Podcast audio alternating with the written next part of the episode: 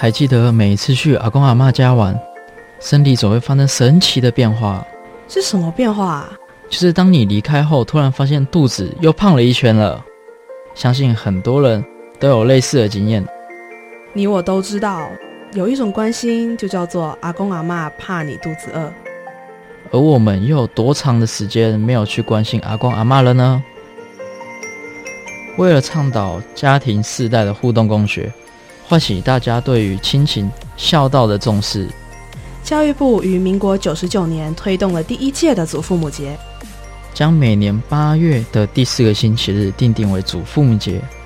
大家可以趁着这个节日来感谢阿公阿妈平常的照顾与关心，也在这边祝福所有的祖父母身体健康，万事如意，祖父母节快乐！今年家里经济困难，又要帮你准备学费，真的不知道该怎么办呢。妈，别烦恼，我先上网查看看，我们可以申请哪些补助啊？好啊！提醒大专校院学生有助学需求者，可向就读学校申请学杂费减免，或是大专校院弱势学生助学计划以及就学贷款等。详情请看圆梦助学网。以上广告由教育部提供。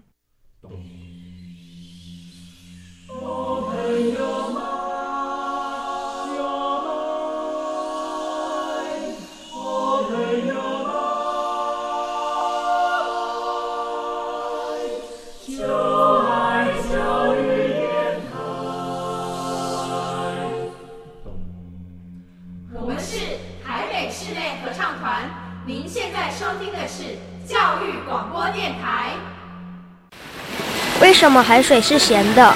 好奇。原来彩虹不只有七种颜色。观察。我对于气候变迁的议题很感兴趣，想要多多了解。探索。我想发明一种可以让我自动上课的机器人。创意。小发现，小发现，小发现，小发现，小发现。小发现，大科学。小猪姐姐制作主持。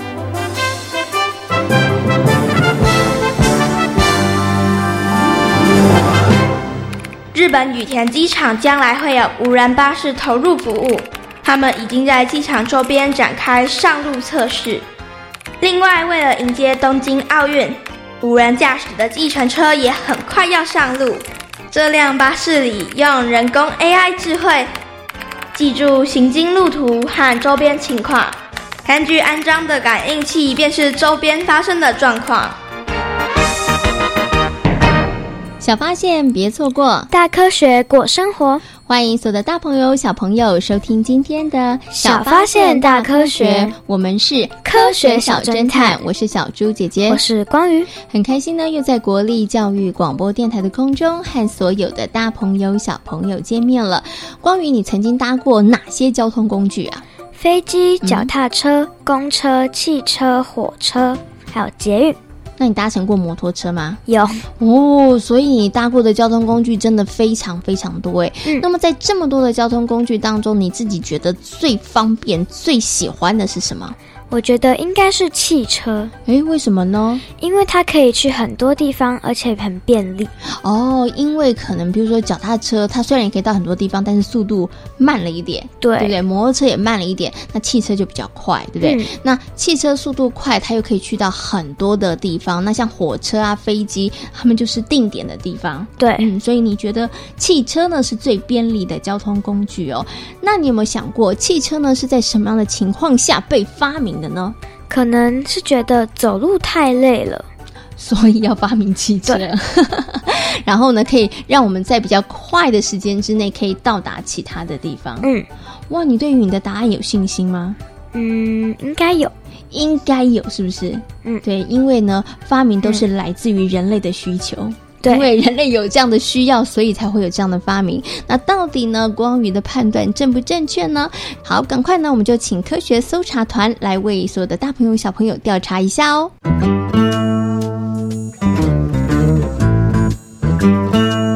有问题我调查，追答案一级棒！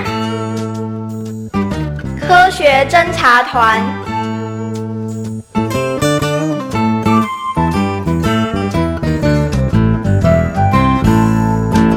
铁路诞生以前，路上道路通常是未铺路面的，因此中世纪欧洲的罗马商队很普遍。后来，随着道路的改善，出现了宽轮子的四轮货车和公共马车。最近天气状况不稳，用海运的方式运送货品好吗？唉，我这也是不得已的。路上运输的成本高，而且安全性也是堪忧，所以只好用海运。你顾虑的也没错，现在只能希望这批货物能安全抵达。一七一一年，铁匠汤马斯·纽科门发明了大气蒸汽机。一七六五年。英国格拉斯哥大学的工人瓦特改良了纽科门的蒸汽机，研制出世界上第一台实用的蒸汽发动机，实现了作业机和动力机的结合。一七八四年，蒸汽机就进入大规模生产，同时在世界各地广泛应用，人类进入了蒸汽机的时代。一八八六年，德国的工程师卡尔本兹和戴姆勒各自发明了以汽油内燃机作为引擎的三轮汽车。本兹把自制的内燃机安置在一辆三轮马车前后轮之间的车底盘上，从而研制出第一辆商业的五马车，以十八公里的时速走出了世界汽车史上的第一步。本子，真是恭喜你！谢谢。我相信这台三轮汽车会为人类的交通运输史带来改变。听说你的汽车已经取得了专利？嗯，我得到了德国皇家专利局颁发第一辆汽车制造专利，同时我也以自己的名字为车辆取了名字。后来，本兹取得了汽车专利证的这一天。被国际汽车界定定为汽车的诞生日。一八八九年，法国的工程师勒内庞德和埃米尔莱瓦索制造出了第一辆前置引擎的汽车。这种设计一直沿用到今天。后来，勒内庞德在驾驶室前方加装了挡风玻璃，同时设计了后箱和车棚。真是太令人兴奋了，莱瓦索，真的不会有问题吗？当然，我要驾着自己设计的车子，告诉人们，我们有了另一种移动的方式。一八九五年，莱瓦索驾驶着自己设计的汽车，以每个小时二十四公里的速度，从巴黎开到了波尔多，全程一千一百六十公里。向沿途的人们展示了汽车的魅力。一八九五年，法国科学院正式把这种成人的车辆定名为汽车。听说汽车很方便呢？当然，比起走路和骑车，汽车又快又舒服。可是想买一台车很困难吧？我们怎么可能买得起呢？那可是有钱人的专利耶！早期的汽车是手工打造的，费用昂贵，只有有钱人才能够买得起。直到福特才有了改变。福特在底特律的家中设计制造了一辆汽车。一九零二年，福特在底特律创立了福特汽车公司。一九零八年，福特汽车公司生产的 T 型经济车问世了。福特 T 型汽车简单实用，我想让每个人都有机会能开着它上路。福特 T 型汽车是生产线上的第一辆汽车，汽车在传送带上移动，每个工人只安装一个部件，大大的缩短了装配的时间，因此它也成为世界上最早量产的大众化汽车。由于生产效率提升，生产的成本降低，从那之后，汽车开始走入一般民众的家中，成为普及的全民运输工具。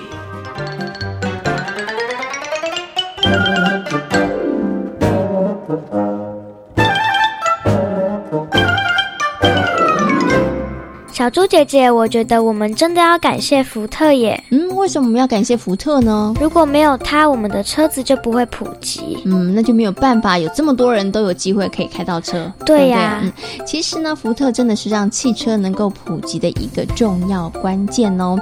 那除此之外呢，福特所开创的机械化的工作模式，不仅呢让汽车可以量产，那其他的产业呢也运用这样子的方式，让产量大幅的提升哦。所以呢，福特的贡献呢，不止在汽车的普及，它对于很多的这个呃工作的模式呢，也有非常大的贡献跟帮助哦。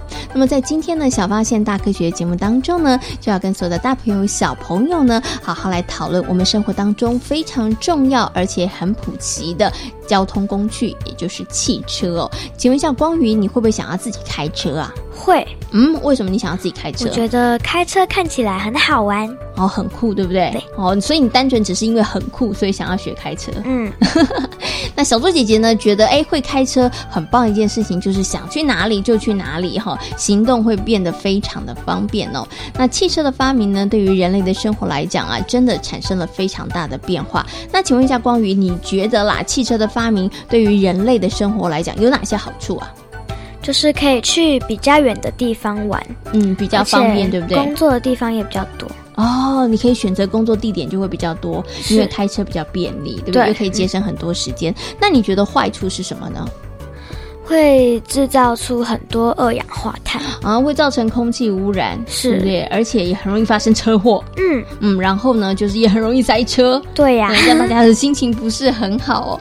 所以呢，一个发明呢，真的是有好也有坏哦。那么对于汽车呢，我们还有哪一些该认识和了解的呢？接下来呢，就进入今天的科学库档案，为大家邀请到国家太空中心的科学 X 博士来跟大家进行讨论哦。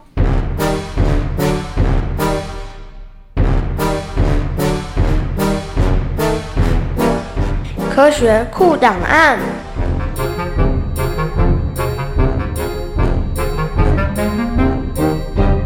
汽车呢，是我们生活当中呢常常可以看到，而且也使用非常频繁的一种交通工具哦。不过呢，小朋友，你有没有想过，到底为什么汽车呢可以在路上啪啪走呢？它的原理是什么呢？那么在今天的科学库档案的单元当中呢，就为大家邀请到了科学 X 博士呢来到节目当中哦，跟所有的大朋友小朋友呢好好来介绍一下汽车呢它能够呃在路上呢驾驶或者是能够行走的一个原理哦。那先跟我们的科学 X 博士问声好，Hello，科学 X 博士你好，好，小猪姐姐好，各位大朋友小朋友大家好，我是科学 X 博士。嗯，科学 X 博士会开车啊，会会会，而且你常常开着车到处爬爬走啊，不得已啊，真的是要这样子啊。那到底汽车为什么它可以在路上爬爬走呢？它的原理是什么啊？好，我们来说这个汽车的原理，它里面有个引擎在。那大家都知道，像汽油这种东西是一个点了之后会燃烧的东西，嗯，那燃烧过程会造成周围的压力的变化，我们觉得温度升高会造成空气压力变化。那如果我们把它这个压力收集起来之后，这个压力可以推动一些机器，所以我们的汽车里面的引擎大概运用的就是我们在引擎里面如果有汽油在，然后利用我们车子里面的一些设备把它点火，嗯，让它燃烧。燃烧过程中它就会产生压力的变化，而再利用这个压力去推动一些活塞，推动我们的车轮，就可以把我们的汽车产生动力，让车子往前进了。嗯，OK，好，这可能也是绝大多数的车子啦。对，但是现在还有另一种车叫做电动车。对对对，那电动车它为什么会跑呢？电动车其实大家可以想象，其实您生活就是各位大朋友小朋友生活里已经有很多电动车啦。你的遥控汽车不就是一个用电在驱动的车子嘛？是。所以我们今天一个东西产生电之后，可以产生磁力来推动这个车子，这种车子就是电动车的原理啦。嗯，OK，那请问一下科学 X 博士哦，那电动车会不会比较环保一点，比较不会对于空气造成污染呢？哦，小猪姐姐问到一个非常关键的问题啦，嗯，比较。不会造成污染，还是比较不会对空气造成污染。我们长期以来，人类一直使用的是汽油，然后做很多的，不管是工业上的行为，或者是呃车子都算。那它的过程中很明显就是一个燃烧的过程，所以你的引擎盖永远都是烫的，你排出来的废气也会污染空气。那电动车是不是就是不会有污染？当然，它的污染上面它不会产生像汽油的车子这么多的热，嗯也不会产生这么这么多的废气，这个是肯定的。但是呢，我们在制造。制造电池的过程中，它是个化学的过程。嗯，今天有朝一日制造过程中会不会产生很多很多多余的垃圾、多余的废弃物。而我们今天有朝一日，我们的电动车的电池老化之后，它的电池是不是又是另外一个污染的来源？嗯，再者，大家不要忘记哦，我们电动车的电还是来自于我们的发电厂。嗯，那发电厂，如果你一样用更多更多的燃煤来发电，会不会造成环境污染？我们今天还是要比较全面、比较全方位的一起来看这个问题。不是说我们全部都用电动车，当然它可能在废气上面，在汽车所产生的废气有些帮助，而整个大环境来讲的话，我觉得还是要多花一些。心思从不同的角度来考虑。嗯，OK，所以其实啊，我们在看一个事情的时候，从刚刚科学 X 博士举的这个例子里头，我觉得他就要从好多不同的面向来看，对不对？就是大家可能觉得，哎，空气污染很严重，那我们不要开车，我们改开电动车，它可能的确可以改善空气污染的问题，但是它有可能会造成另外 其他的困扰，对，所以这个呢，就是要多多的去考量了。好，那我们刚刚提到了传统的汽车，因为它加石油嘛，那车才会跑，那大家知道会。会造成空气污染，那所以呢，现在大家其实也会在讨论一个问题，就是说，哎，石油好像会不够啊，所以呢，就开始有一种呢叫做生殖燃料哦。那请问一下，科学 X 博士，什么叫做生殖燃料？它真的能够取代汽油，然后让我们的车子在路上跑吗？呃，当然，但是它生殖燃料是一个比较新的一个一个发明。比方讲说，我们今天从一些呃动物的排泄物或者是其他的地方可以萃取出来的一个东西，但是呢。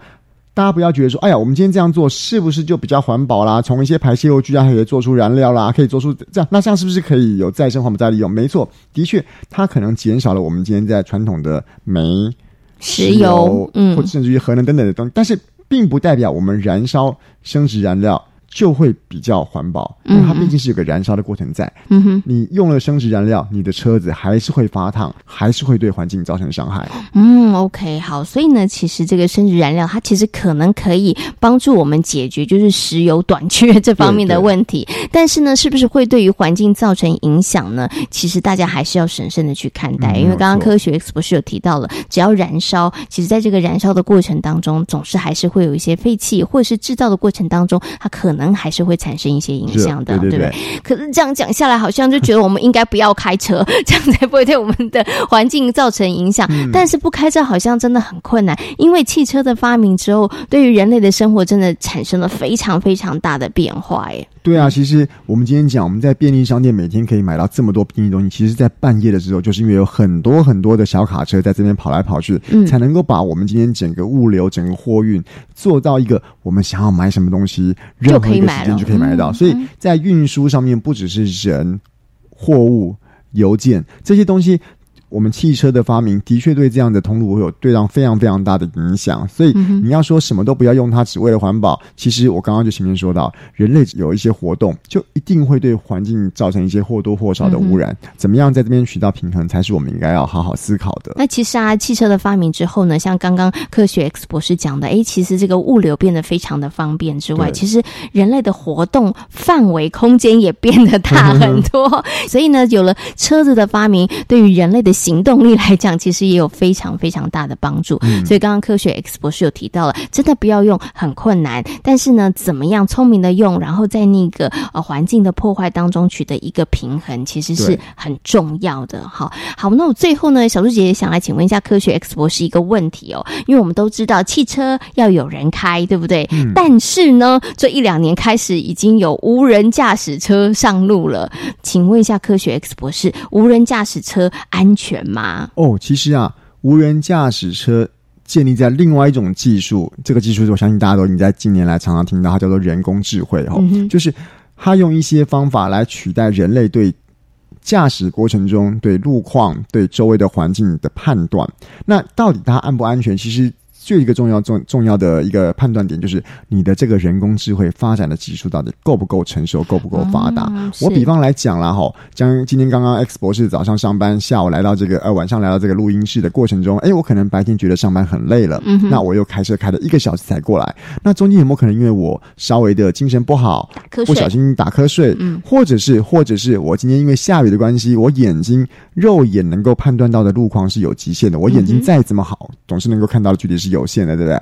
那如果我把这些判断、这些控制，包括我在看路况，通通交由一个比人的反应更快，不会累的比，脑筋计算的能力更强，嗯，比我人的眼睛看得更远的装置，嗯通通装在一个无人车上面，让它自动对路况做判断，让它自动对环境做判断。而这个判断的技术够成熟的话，我相信无人驾驶的自动车在我们未来的事故上面的减低，绝对绝对会比现在来的更有更有。更好更好，对，嗯，OK，好，所以呢，其实刚刚科学 X 博士有提到一个重点，就是在这个 AI 人工智慧它的发展要越来越完善，嗯而且只要在很完善的情况之下，无人驾驶其实可能比人来开车会更安全一点好，那今天呢，非常感谢科学 X 博士在空中跟大家做这么精彩的分享喽，谢谢科学 X 博士。谢谢小猪姐姐。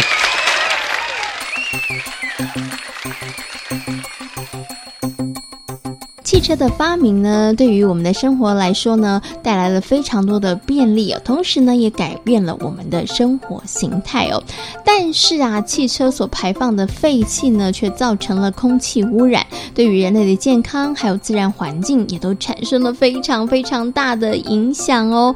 所以呢，嗯，为了避免呢这个空气污染的问题再持续的恶化，我们应该要禁止汽车上路。关于，你觉得这个提议好不好呢？不好。嗯，为什么不好？我觉得不能禁止汽车上路啊？为什么？因为像是消防车或者是救护车，如果不能开的话，那就糟糕了。哎，有道理耶！如果呢发生火灾的时候，或是发生紧急状况的时候，人还是慢慢的走，那可能真的就来不及了，对不对？对啊，就需要呢有车子可以快速的在相关的人员到达现场，然后来进行处理。哎，你这样讲好像也有道理耶，就不能够呢完全。禁止汽车上路哈，可是呢，这个空气污染的问题真的是越来越严重了。那我们可以怎么办呢？我们可以多搭乘大众运输工具，哦，就是大家一起来搭乘，而且也可以淘汰老车。哦，所以我们要多多的搭乘大众运输工具哈，因为一台车如果它可以载三十个人，会比开三十台车更好，对不对？是啊。然后另外呢，刚刚光宇有提到，哎，要淘汰老车，因为老车呢它会比较耗油，同时啊它排放这个废气的问题也会比较严重。哎，我觉得刚刚光宇提的这两个建议都不错哦。那除了这两个之外，我们还可以做哪些事情，让我们生活当中呢，哎，这个空气污染的问题可以不要再这么样的严重呢？接下来呢，我们就来听听看科学生活，Follow me，来跟所有的大朋友、小朋友进行分享哦。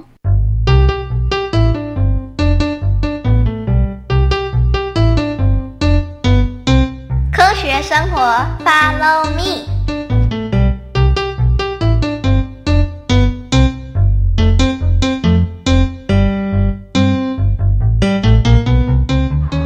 许芳玲，你一定要多拍些照片传给我哟。没问题，我们可是好妈鸡耶！我绝对会让你有身临其境的感觉。你们两个在说什么？这个礼拜天，许芳玲要和家人上山去赏花，我想请她多拍些照片给我看，让我感受一下花团锦簇的感觉。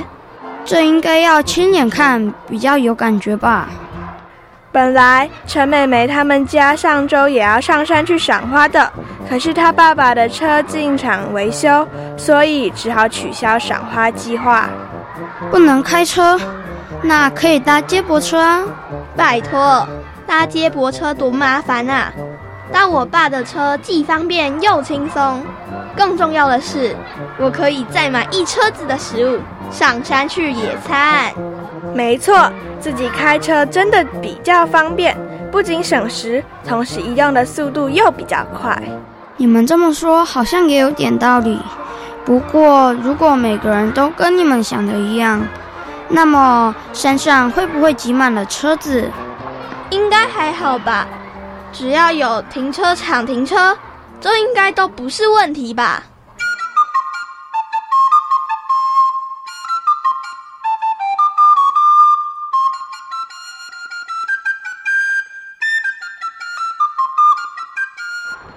起，我迟到了。你一定又睡过头了，对不对？不是啦，我爸爸刚刚找不到停车位，所以我才会迟到。没关系，距离展览开始还有一段时间。我觉得停车场不够多，真是个大问题。我们前两周上山赏花也是为了停车，浪费了不少时间。如果多建点停车场，应该就没问题了吧？那可不一定哦。丁老师，为什么没有停车场，车子到处乱停，也会造成交通问题？张政委说的没错。不过你们想想，因为车子多，所以盖了许多停车场。因为这些停车场树木被砍伐，草地因而消失。而这些停车场绝大多数的时间里都不是停满车子的，换言之，他们的被利用率并不是百分之百。对耶，如果到处都是停车场，那也鼓励大家可以多开车。路上的车子越多，对于环境造成污染，不就更严重了？对耶，我怎么没想到这个问题？如果有天周遭环境全都成了停车场。那动植物不就没有了生存空间？王超明说的很对，所以广设停车场并不是解决问题的好方法。可是开车没有停车位，真的是很伤脑筋的事耶。那我们该怎么办呢？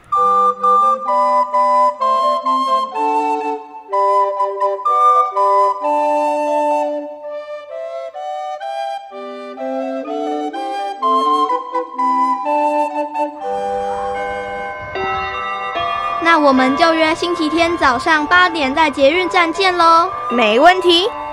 许芳玲、陈美美，你们两个决定搭接驳车吗？当然了。王昌明，我也是哦。你们都这样，我好像不好意思请爸爸开车送我去耶。为了做环保，同时维持美丽的自然生态，我看你就牺牲点，早点起床。跟我们一块搭公车去吧。你爸爸载你来，还得找停车位。你忘了我们上次讨论过的，少开一辆车就能减少一点点停车位不足的问题。我好像真的不能这么自私，只想到自己的方便。好吧，那我就跟你们一块搭接驳车。虽然搭大众运输工具没有这么快速及便利。但跟好朋友一块搭，感觉一定不一样。对呀，说不定还能认识别校漂亮的女生哦。真的吗？突然间，我觉得搭大众运输工具好像也挺不错的。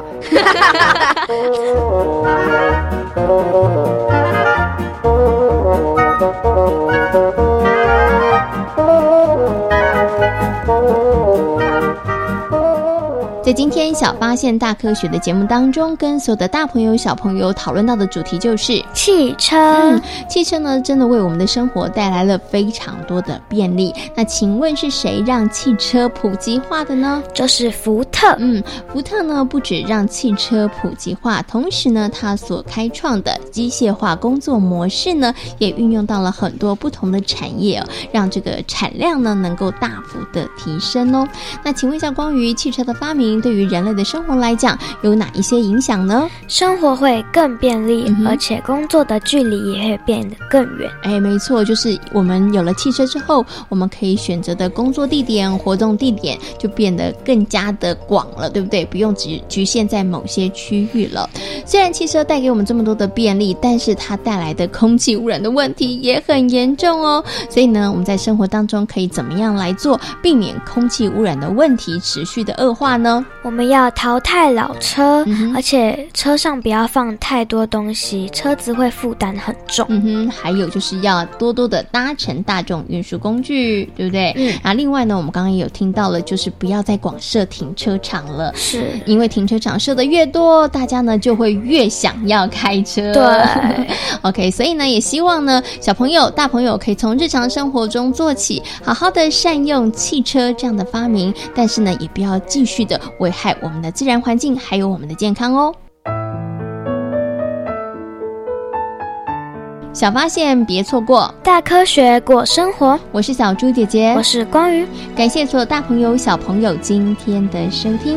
欢迎所有大朋友跟小朋友可以上小猪姐姐游乐园的粉丝页，跟我们一起来认识好玩的科学哦。我们下回同一时间空中再会喽，拜拜。